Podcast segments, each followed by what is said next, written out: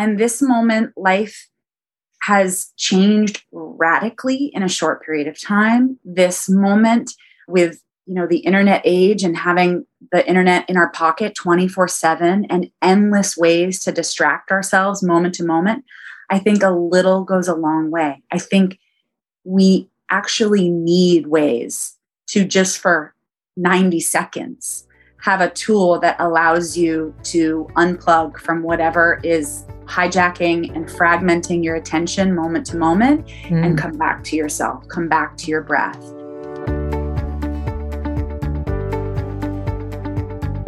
Welcome to the Good Life Coach podcast. I am your host, Michele Lamoureux. The intention of this show is to awaken you to your fullest potential.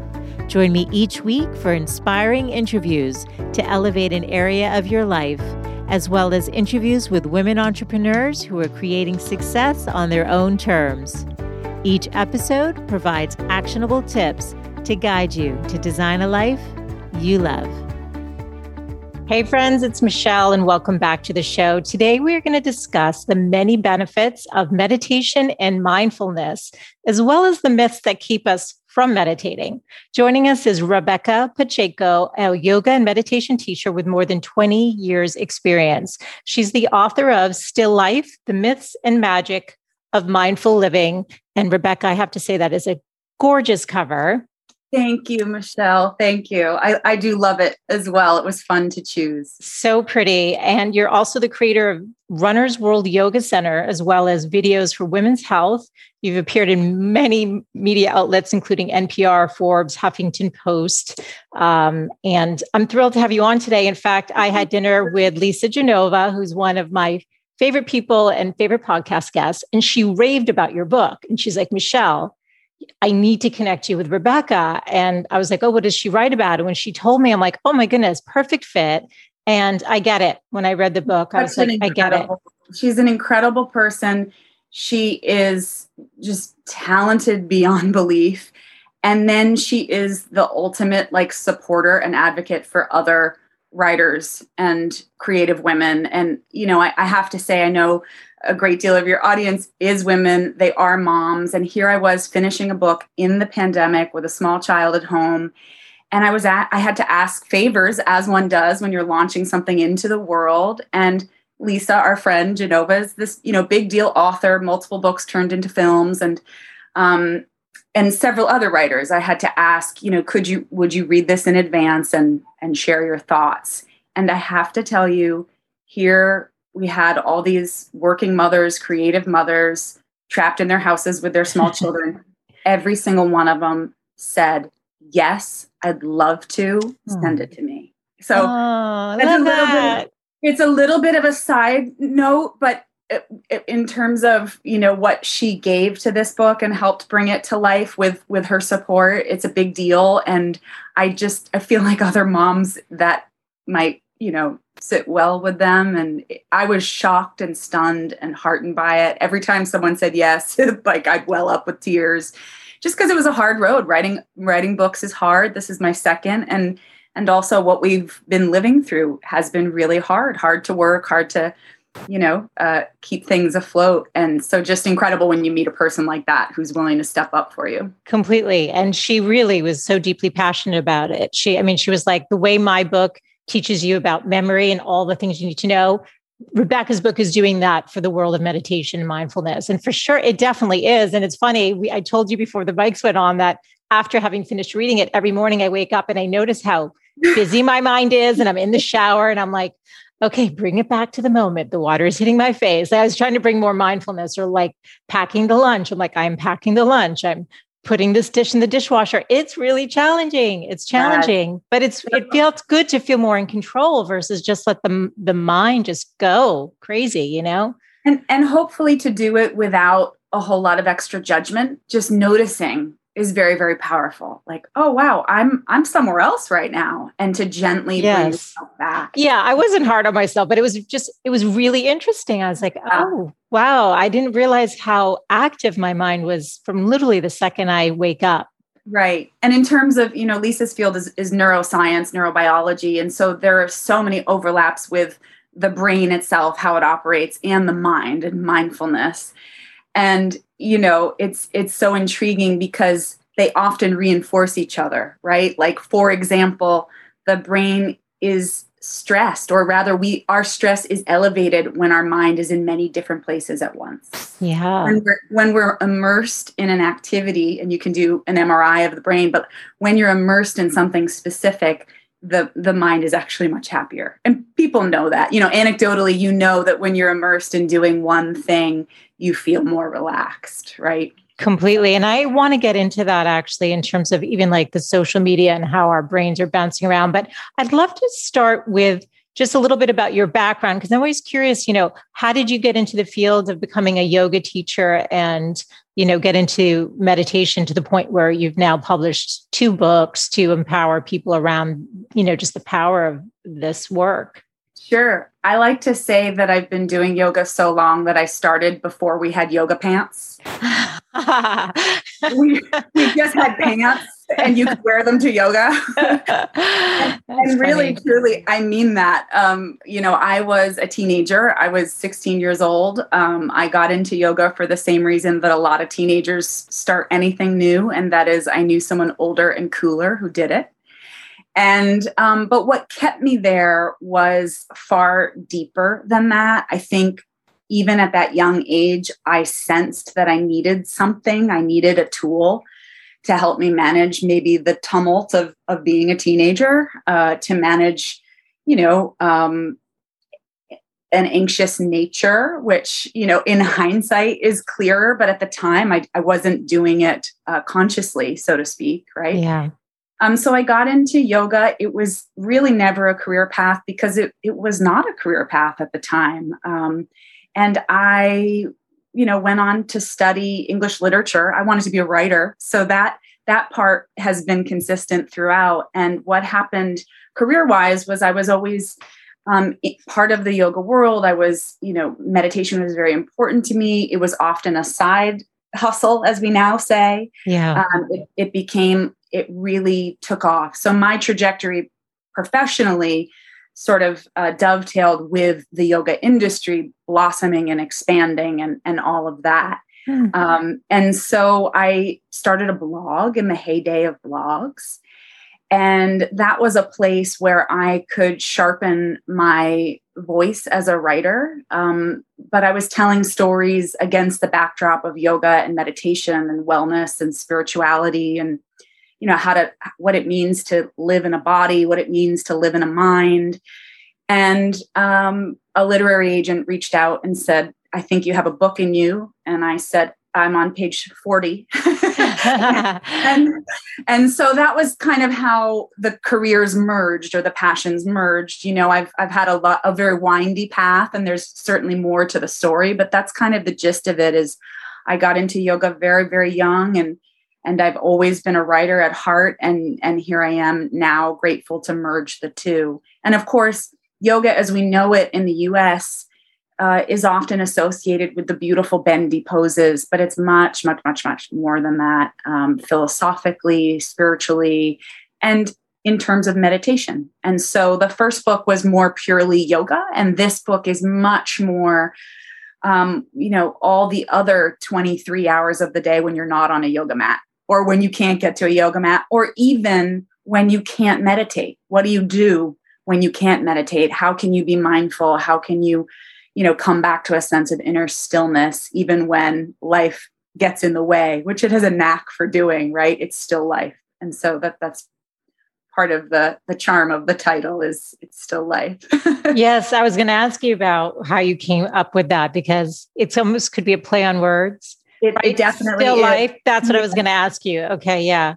It's purposeful. You know, there are three meanings really. There's there's still life as in being still and finding right. stillness. Yes. There's no matter what happens, it's still life. You can you can be the best yogi in the world. You can drink all the green juice. You can meditate every day, and still life might knock you on your butt sometimes, right? Yeah. We all know that experience. Yes. yes. It's, it's still life, right? And it um, is still redeeming and affirming and and we have to get through it and so how do we do that and then of course i really loved the artistic element like still life art And so that's why the cover looks rather um, artistic. It, you know, you're sitting, those of you who can't, the listeners can't see you maybe, but you have yeah. these flowers in the corner. And, yeah, I had these. Yeah. Yeah. And they remind, the you know, that is something that I wanted to evoke purposefully because, yeah. Um, you know, in art, still life art, there are objects that are, you know, inanimate, but we, the artist is trying to portray them in a new and fresh way. So, yeah. and that's mindfulness too. It's seeing right. life in a new and fresh way. Right. And they still evoke energy. Like I'm looking at these beautiful flowers, which are sitting here so still and radiant. And yet there's so much beauty and yeah. motion that comes from just being able to look at them. I thought, I said to my family yesterday, I'm best $8 I spent at Trader Joe's yesterday. You know, I love these yellow roses. They're gorgeous. I, I, agree. I agree. So it's, you know, finding those snapshots within your day and within your life that allow you to slow down and that allow you to become more present. And the more you practice, the more natural that becomes. Yeah, for sure. I mean, I think people know the benefits of meditation, of stilling the mind, stilling the body, tuning in. It's not easy to do, as we know, which we'll get into, but tell us what you feel are some of the i mean there's many listed i think it was on page 31 32 I, instead of me reading them i'd love for you to share some of the, the ones that you feel are the most oh, compelling. Sure. and again this is not like going to solve all the problems. This is what i loved about the book. This is this is what can you do to bring peace in the moment. Right and right. presence. Yeah yeah, it's funny. Um, I I recently um, I'm part of a, a, group of writers and journalists, and I I did a a, a talk with them recently, and um, Paul Kix, who's a, a journalist and, and, an author, loved that first page and read it aloud. It's on 31, 32. Yep, I'm happy to do the list, but I wanted it to be less scientific and more peer tested. So it's really the things that people tell me or that I've experienced personally about meditation because I think anyone can Google the benefits of meditation. Totally. I mean, anyone can click on an article that says you should be doing this. And I don't really want to come to it from a place of being meditation's hype woman. You know, I feel like meditation doesn't need any more hype. I want to I want to come to it from a place of I can show you how. Like if you're interested, I, I'm not you're here. Like let's do it together let me help you make it work for your life. Yeah, right? that's why I was curious. From that list, though, you're the ones that call you. Oh, me? Yeah. Well, I know for a fact that if I'm going to have a rough night of sleep, yeah. if I'm going to be, you know, consumed with anxiety at 3 a.m., it's a day that I scrimped on meditation. like without fail. That's the very like practical, direct one for me. Yeah. Um, but I'll just quickly do. You, yeah, I, go yeah, for it. Yeah, I love that. But these um, are some of the benefits of meditation. Here are some things that can happen when you meditate.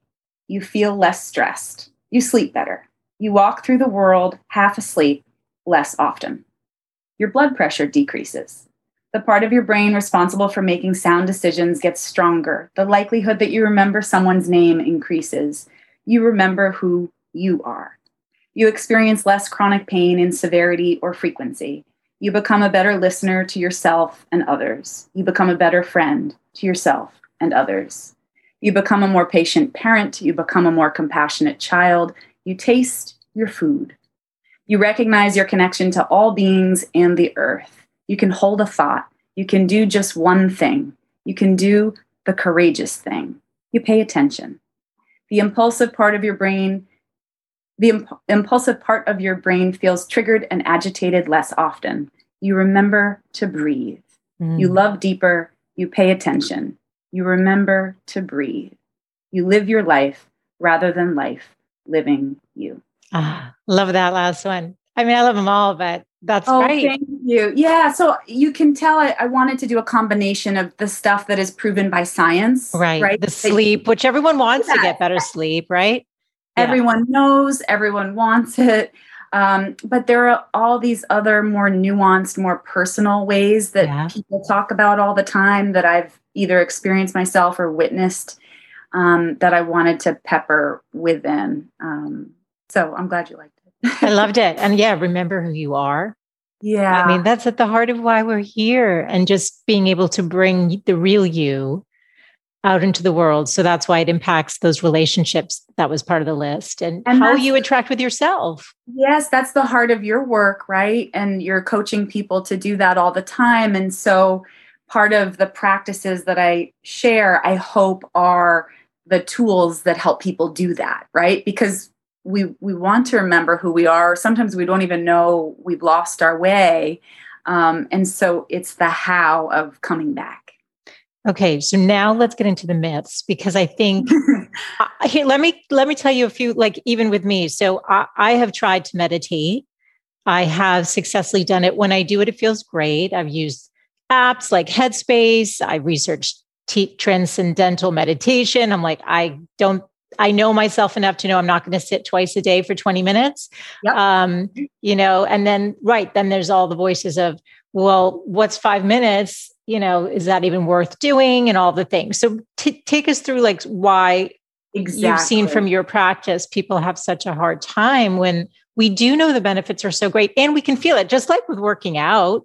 Yes. You always feel better, but you don't always get up and do it. Exactly. But I think there's this barrier to entry or, or even this built in judgment that we're not doing it right, that it's not enough, that it's not worth it if it's not at least 20 minutes. Yes. And so it just takes on this uh, momentum that feels stressful, quite frankly. totally. Rebecca, I would fall asleep. Yes. I'm talking at nine in the morning. There was no reason. I wasn't even tired. And I'd sit. And the next thing I know, I would be like, oh my goodness, I just dozed off. And I'm like, well, then that would make me feel kind of bad. I'm like, why am I falling asleep? And you mentioned it in the book. And I'm like, oh, I guess people do fall asleep. It's not just me. Yes, they do. They do. And often it means you just, you need more sleep, you know? so, so rather than, than taking that feedback as you're a crummy meditator. It, you know i prefer to share with people the advice of a, of a teacher named alan watts who says so what is a good meditator then? One who meditates. Mm. and that's yeah. it. A little can go a very long way. I think in particular with the nature of our lives right now i wanted to write a book about mindfulness and there are so many and there are so many exceptional books about mindfulness but what I wanted to, to do was place it in this moment.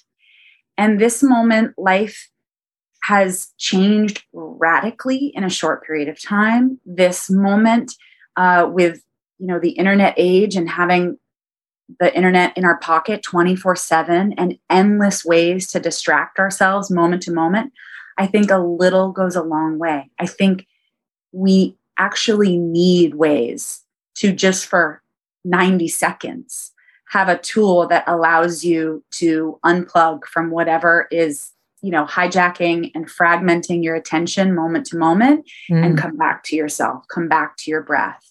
And it takes practice and 20 minutes is really great if you can do that every day wonderful. But particularly in the beginning that's very hard. That's a lot of time to be up in your own mind without a whole lot of guidance. So obviously books are helpful qualified teachers are helpful. And then also, there are so many little tricks breathing exercises, a mantra here, um, you know, a little practice here, a creativity or, or an activity in your life that already exists that helps you become present. Could you bring that back? Things like making jewelry or you know adult coloring became so big in recent years in yeah. part because it helps people slow down be immersed in the moment and that can be your mindfulness practice mm-hmm. right? There's a difference between meditation and mindfulness. Meditation is that formal practice of sitting still. And so if if for you 20 minutes is like out of the question how about 5 i'd be thrilled if if if 5 helped you start your day and that's a win and see it as a win and take it as a win. And then of course so that's meditation is the formal practice of sitting paying attention to one thing usually the breath. But then mindfulness spans our entire day all of life. Everyone we're talking to anything we're doing we're chopping carrots for the soup we're helping the child with the homework we're sipping our tea. And i'm just sipping my tea. You know, it's it's having that kind of wiring and um, training to just pause throughout the day. Yeah. And that's kind of what I try to do. I think, you know, after finishing this book, just saying, okay, wait, my mind's going. I'm, yep. I'm putting this dish in the dishwasher now. I'm doing the dishes right. or I'm doing the laundry.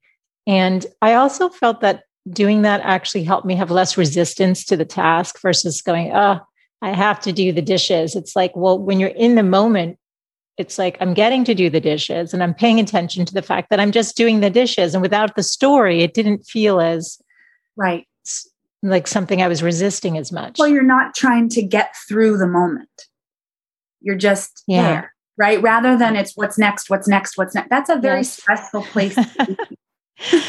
where um, I live. and I get, I mean, yeah. likewise, I didn't write a book because I'm the expert and I do it perfectly all the time. I wrote maybe the book that I need, um, yes. but, I wrote, but I wrote the book that's real and the book that I can write. And I relate to that very, very much. I think we all do. Yeah. Um, I, I, in college, I approached a lot of this from, you know, from the scholarly angle or the philosophical angle. And there's a, a, a beautiful teaching from Thich Nhat Hanh, who's a, a Vietnamese peace activist and monk. And he says, wash the dishes to wash the dishes. So I had this incredible Buddhist philosophy teacher who gave the homework assignment to all of us to wash the dishes and then write about it. Of course, my roommates mm. loved that homework assignment. the kid, the next one is do the laundry. Yeah, right. yeah, yeah, yeah. And yeah. look, like I I I'm a, a, very ardent, unapologetic feminist, so I know there's a lot of invisible labor that your our your listeners are doing, and and I don't want to sugarcoat it, right? Like, but in terms of the day to day being in our yeah. lives, how can we, you know, pump the brakes on you know getting through it getting through it what's next what's next and just just being in the moment. It's beautiful. Um, and it's really lovely that you had that experience in college. I, I know you studied buddhism I love that they offered that. I don't know if that was available in my university. It's just kind of your lens of awareness at the time.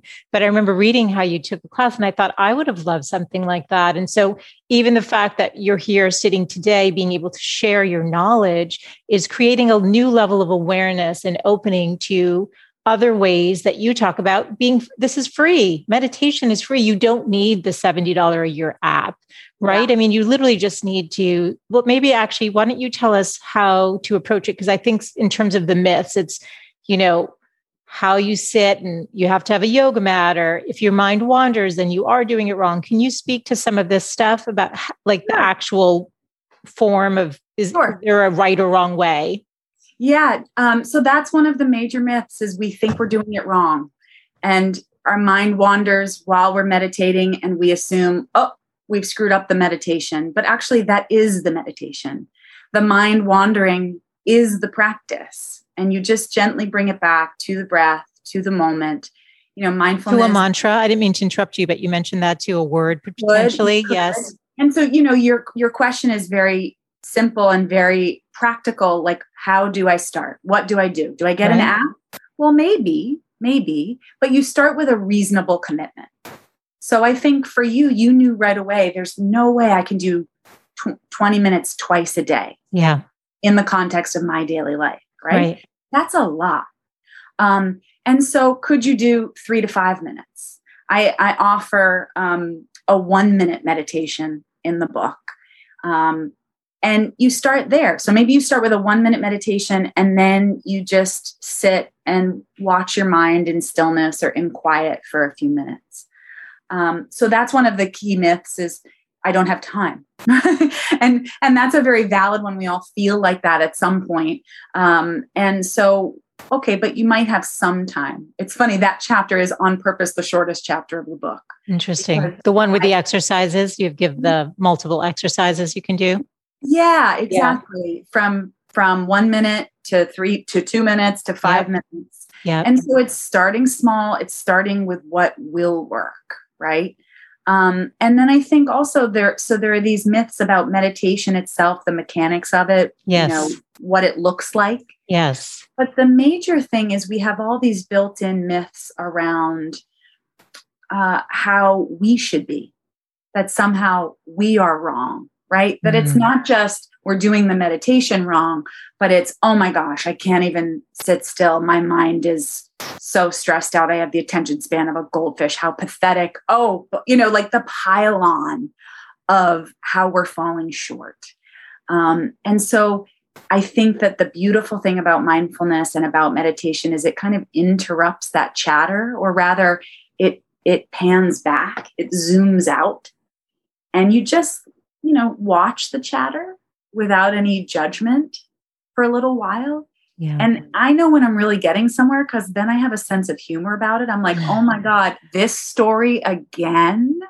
We're relitigating this argument in our heads mm-hmm. again? Or, you know, I'm I'm making the grocery list again. You know, you just you just start to see the patterns of the mind and to kind of unhook from them. That's mm-hmm. the spaciousness of it Yes. That's the stillness of it.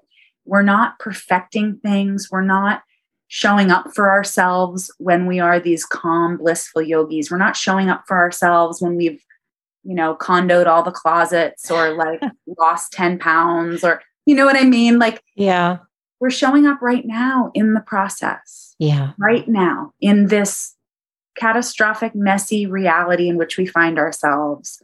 You can take a breath. Yes. And if anyone has on their phone how much time you've spent during the day, well, it gives you, you know, you've spent four hours and 20 minutes. And it's like, what? For the week or the day? You're talking the day? I have five minutes to meditate. I mean, yeah. I listen to a lot of podcasts while I drive. I mean, I know that it's not scrolling social for four hours, but when I see that, I think that there's no excuse not to be creating this routine, this habit, or to move my body, or, you know, it just puts things in perspective. Yes, it's a great point. Uh, there's a Spanish philosopher who said so beautifully, um, his name's Jose Ortega y Gasset. Um, tell me what it is you pay attention to, mm. and I will tell you who you are. Oh, beautiful. Right? Yeah, yeah, that's deep. That's beautiful. And so, so when I get trapped in the doom scrolling, which I do, anyone else, I'm like, we all do. This isn't who I want to be right now. Yeah. You know, I, um, and so we're gonna all have to kind of get creative. But I do feel as though the pendulum is is there will be a course correction. I think in terms of how how hooked we've been. I agree because I think people are feeling the impacts of how bad it it doesn't feel good. It doesn't. And our minds don't want to be taking in so much information at once. I actually tuned out for maybe a good month this summer. My daughter's like, "Mom, you're on the you're on Instagram." I'm like, "You know what? It's summer. We're in Boston seeing our family we haven't seen in so long because of this pandemic." And I'm like, "I'm going to delete it." She goes, "You won't be able to do it." I'm like, "I'm I'm going to commit to 2 weeks." And it was easily a month. I just oh, didn't, awesome. I didn't miss it. I didn't peek. I didn't miss it. I, I, think once it's gone, like if you remove it from your field of awareness, yeah. Like once it's, if it's, yeah, there, once the app wasn't on my phone, I deleted, yeah. you can't have the app. And it's funny how my hand was looking for it, you know, in the beginning. Yep. It was just like, oh, wait, that's right. It's not there. This is because you made a promise that you were, you wouldn't, you know, be right. scrolling that. Can you talk about the mechanics a little bit, though, in terms of? I know you talk about sitting with your um, spine straight. I'm somebody who wore back brace. There's people who have back pain. Like, do we lie down? Can you give us some? Yeah. yeah. You okay. absolutely, you absolutely can lie down. Um, you know, the the kind of main priority is the neutralness of the spine, or the yeah. or just a spacious spine. But that yeah. doesn't necessarily mean you have to be upright. Yes, um, you do want to be attentive. So for many people, lying down too quickly might lead to sleep. Yeah. Um, which sleep is very beneficial. You need sleep, but it's very different from meditation. They're, they're different things. Yeah. You know, but one thing that I like to say is if your meditation often makes you feel sleepy, what maybe do it at night. Do it right before bed and use that as a gift. Like, okay, this is how you're going to doze off. Right. That would be quite lovely. You know, I share in the book a body scan that you can do lying down or sitting up. But one way, you know, particularly for folks who struggle with um, falling asleep or staying asleep before you go to bed, just do that body scan, starting with the feet and working your way all the way up. If that naturally makes you sleepy, then use that to your advantage, perhaps. Completely. Um, you know, so it's about being comfortable. You can sit on the floor, you can sit in a chair, you can stand, you can walk. I share walking meditation. You can lie down. I loved um, that you shared a walking meditation. Walking because I think some people need to move. They can't sit. And so you get the best of both. You're walking and you're meditating, right? Yeah. And I mean, to your point about the amount of time we're on our devices, you know, the pandemic also forced life online even more. Mm-hmm. That's a lot of sedentary time. So to hear that now you have to meditate for, you know, however long might not fit into your life, but my goodness, uh, what if, you know, you live near a park or I live, I'm very lucky to live near an arboretum and to just walk in nature, but really pay attention to the walking. So, whereas, you know, we talked about mantras, a mantra is a phrase that you can direct your attention to while you meditate. You can use the breath. When you walk, you're using the sensations of the body as the point of attention. So you're not walking to get anywhere. You're not you're from Boston. I know you're not walking like a Bostonian, which is we will like plow you over, right? Right, right. Not you're that. walking too slow. Move aside. Yeah. No, no. You right. you shouldn't you shouldn't do walking meditation in the T because you'll really frustrate everyone. But right you really slow down. You pay attention to articulating through your foot, the heel, the midfoot, the ball of the foot.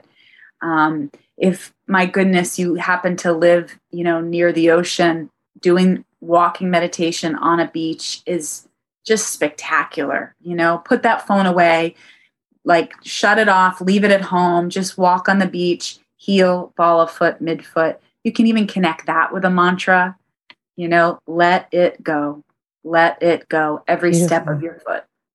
Beautiful. So it's I like to just offer ways that people can be creative and just figure out perhaps grant a permission to make it their own because I think sometimes that's what people are waiting for. We have this misconception that it has to occur in a precious little spot in the house with a candle right. lit at right. at dawn or something. And that's very nice, but right. it, is probably not realistic for a lot of people. So, yeah. Well, it's interesting because we were talking about you took this class in Buddhism and you share in the story about Buddha's life. And I actually didn't know he was a prince. I didn't know his real name. So I loved that, having the context. Can you speak a little bit? I mean, he was on a journey of enlightenment. You talk about the importance of being more awake. Really, that's right. I don't know that we'll get to enlightenment, um, but being more awake is a goal that we can and not to use it as a goal. Maybe I should use a different word. You can explain, but what can we learn from Buddha's journey? Because this isn't about, again, fixing life, it's mm-hmm. accepting it in this moment, right? I mean, whatever, however messy, uncomfortable, sad, happy, wherever you're at on. You have to see it clearly first. Right. right. Yes. You have to feel in reality first. Yes. Um, so it was really important to me to share the lineage of mindfulness. Yes. Um, you know, there are all of these really important conversations happening around cultural appropriation that have, you know, been uh, long overdue in the yoga world and in meditation. People have been spending time in quiet for, you know, centuries, thousands and thousands of years. It, it doesn't necessarily stem from a particular culture or tradition, but we must honor that Buddha is largely seen as the first teacher of meditation, right? Yes. That many of these practices that became mindfulness in the West yes. did from Buddhism. It was very important to me.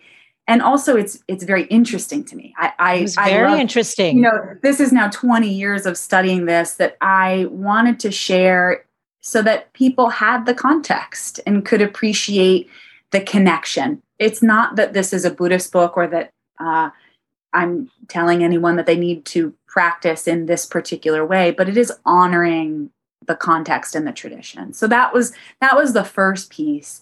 Um, and I think what Buddhism really at its core is about is just a basic goodness. We, we, we might call it Buddha nature. So, enlightenment sounds like a very big word, very lofty, but really what it boils down to is having an awareness of your basic goodness and the basic goodness of everyone else. Is that enlightenment? Is that in fact what it is? Well, the the word Buddha itself just means one who is awake. Ah, that's what the okay, one who's awake. Yeah. So, you know, I think enlightenment maybe feels very heady, but it's it's yes. one who is awake and um, paying attention to what is and mm. is hmm. open-minded, open-hearted, um, moment to moment, breath to breath. Um, but I think what's so powerful is that the Buddha was not a god; he was he was a man, and he was very frank about teaching the practices that he wanted folks to use and and being very candid that what was important was if they were useful. Like he he said kind of test them out in your life and get back to me right? Wow. so it's um it's very powerful that way. And and i i'm happy that you related to that. It's funny I, it's such a big story that i knew i could not take it lightly and it had to be really uh, correct. And i went back to my professor actually my original professor in college wow. yeah. uh, who's a buddhist scholar. And i said look I, i'm going to do this. I want to make sure i get it right. Would you mind reading it? And she did. And this is so neat Michele. Actually the week that i emailed her was the week she retired. Oh wow. Oh i got goosebumps. It was like our last homework oh i love that. Yeah. Yeah. Yeah.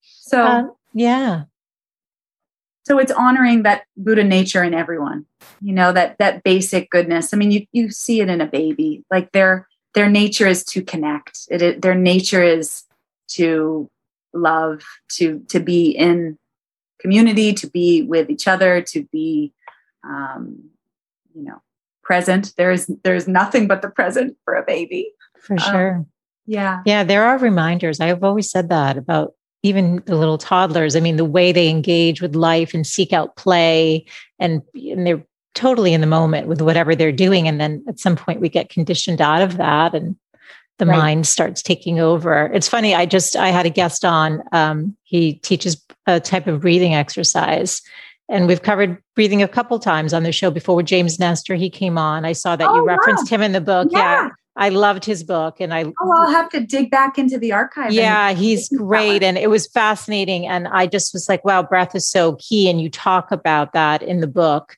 Then we've got this whole other layer of anxiety which we're at an all-time high for right now. All time. All time. I yeah. had an expert come on who said the US was leading in anxiety before the pandemic hit. Of course. Can you imagine even now? So how can we use mindfulness meditation. I mean, I think you've made a lot of compelling cases, but I'd love for you to touch upon just the importance of, again, we're not solving, we are honoring. We have to be with ourselves for the process, right? Yes. We, to just like a friend would. If you go to a friend in a in a hard moment, yeah, and and you're falling apart, your friend doesn't say, "Hey, can you get your stuff together you know like I, I need you to get it together before I can be with you in a compassionate way. No, your friend just listens and your friend, you yeah. know, that's, and that's very natural to us to offer other people. Most, yes. most people, it's yes. Yes. I, I know how to sit with you when you are in a hard place. You know, I, I actually have a very dear friend who's having a, um, brain surgery tomorrow. And so we went out to lunch uh, yesterday and i just you know we i needed to just be present for him. That's it right? Like anyone has that sort of natural instinct of how to be a good friend. But when it comes to ourselves we somehow lose that instinct. And we can be quite cruel in our own minds and quite judgmental. And so in terms of not piling on not adding to the anxiety that's really the practice of sitting with yourself as a friend might. You could mm-hmm. even talk to yourself and just say, you know, they're there. It's okay. You wrote that in the book. I love yeah. that. The they're yeah. there. I thought, how beautiful. Yeah. Right? I, I also tell the story of a friend of mine who's an Olympic swimmer. And uh, they do a breathe, speaking of breathing, they do yes. hypoxic training where you do not breathe for have you heard of this or From your book. I hadn't until I read your book. I was like, they do what? so, I'm so scary, right? So, yeah. like, you know, multiple- they do this in the Coast Guard. I didn't mean to interrupt you, but I have a friend who trained in Correct. the Coast Guard and they would send them down and, like, Correct. you know, almost on the verge of death, like pretty intense yes. stuff.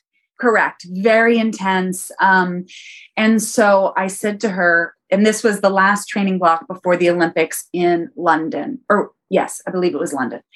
And um, I said, So what's it like? Did people panic? And she's like, Oh my gosh, people cry. It's horrible. People are hysterical. It's 16 laps without breathing.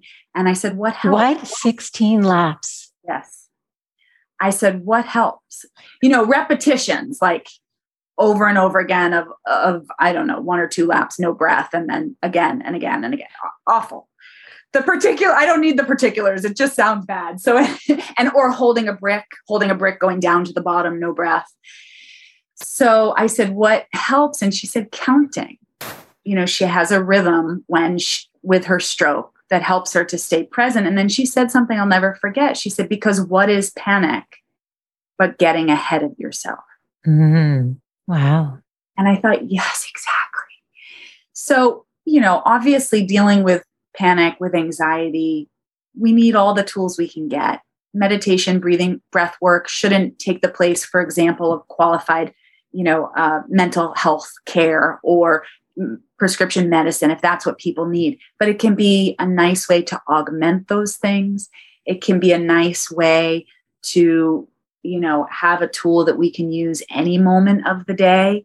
Um, and I think that just the nature of modern life right now is that most of us have a familiarity with anxiety.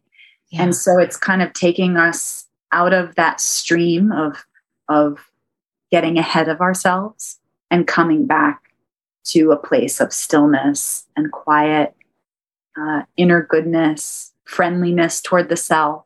Okay, I'm just going to sit with you, self, and we're going to breathe in and we're going to breathe out um, it's like I said, it's very natural for a friend or for a child, the way we speak to our kids, totally natural. And then somehow we lose that uh, awareness with ourselves. So true. Um, what does your practice look like? How old is your daughter now? My daughter's four and a half. Okay. So what are you doing it with her? I'm just curious because no. I mean, a lot of us know. Yeah. She she knows that I meditate. She knows what it looks like. We breathe together from time to time. Um, she sometimes goofs around on my yoga mat with me. But I really value my practice as a way to, to have some for you. This is for your time. Yeah, yeah. yeah. So what do you do? What does your practice look like? I think people like hearing yeah. how somebody approaches it.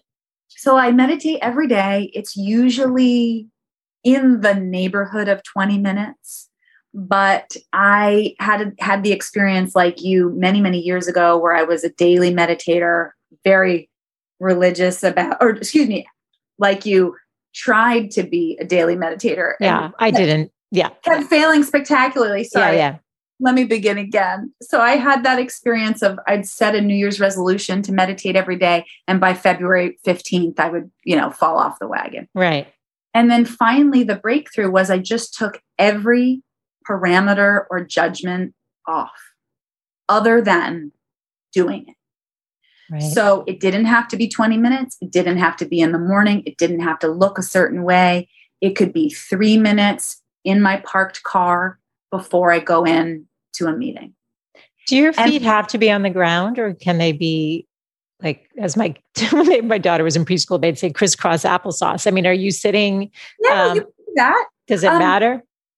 it doesn't matter you some people just in terms of knee joints or ankle joints need to sit in a chair with feet on the ground. Yeah but supportive. you could, you could sit on a couch cushion you could sit on a yoga block.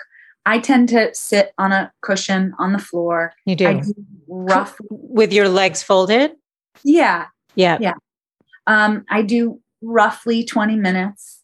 Um, you know if i'm really in a in a bind mentally if it's been a really stressful day i might tune into something guided um or I was curious if you used any guided yeah depends. i don't i don't use any apps um per se but for example um tara Brach is a really talented teacher whom i love and respect so much and she she has a podcast so i might like tune into that if I if I'm really stuck. The other another nice thing to do because I'm a writer and a reader and I have all kinds of either books or poetry books or even um, mantra decks, like little cards, angel cards.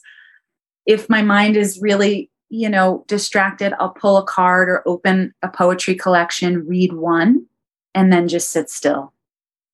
And it's enough to gather the attention. Some people light a candle or uh, bow. You can bow like a little namaste moment to yourself that signifies, I'm going to practice now. You know, that just tells the mind, okay, mind, body, it's time to be in the same place at the same time. It's interesting as you're talking, I'm thinking about by keeping that commitment to yourself, it's almost like building trust with a friend, but you are your friend.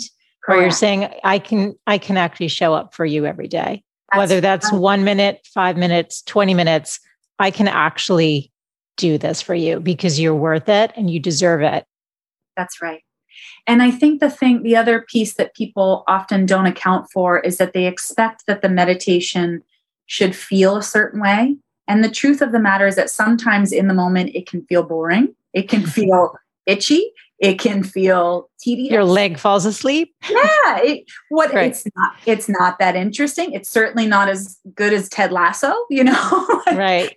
But it's the other 23 hours and 45 minutes of the day where you will feel the benefits of meditation. Yeah. So it's not just in the moment while we're sitting. We do it because then when you're in a conversation with your daughter after school and she really needs you to listen, maybe you're going to be wired to pay closer attention in that moment. Yeah. Right? That's where we start to feel it in our in the fabric of our daily life. Yeah, you actually mentioned some science on um, a group of people who I'll let you tell the story, but they got brain scans, MRIs, to just Correct. to see. Could you just share this piece of data? Because I actually thought this was very compelling. If yes. you know, if somebody needed something more specific.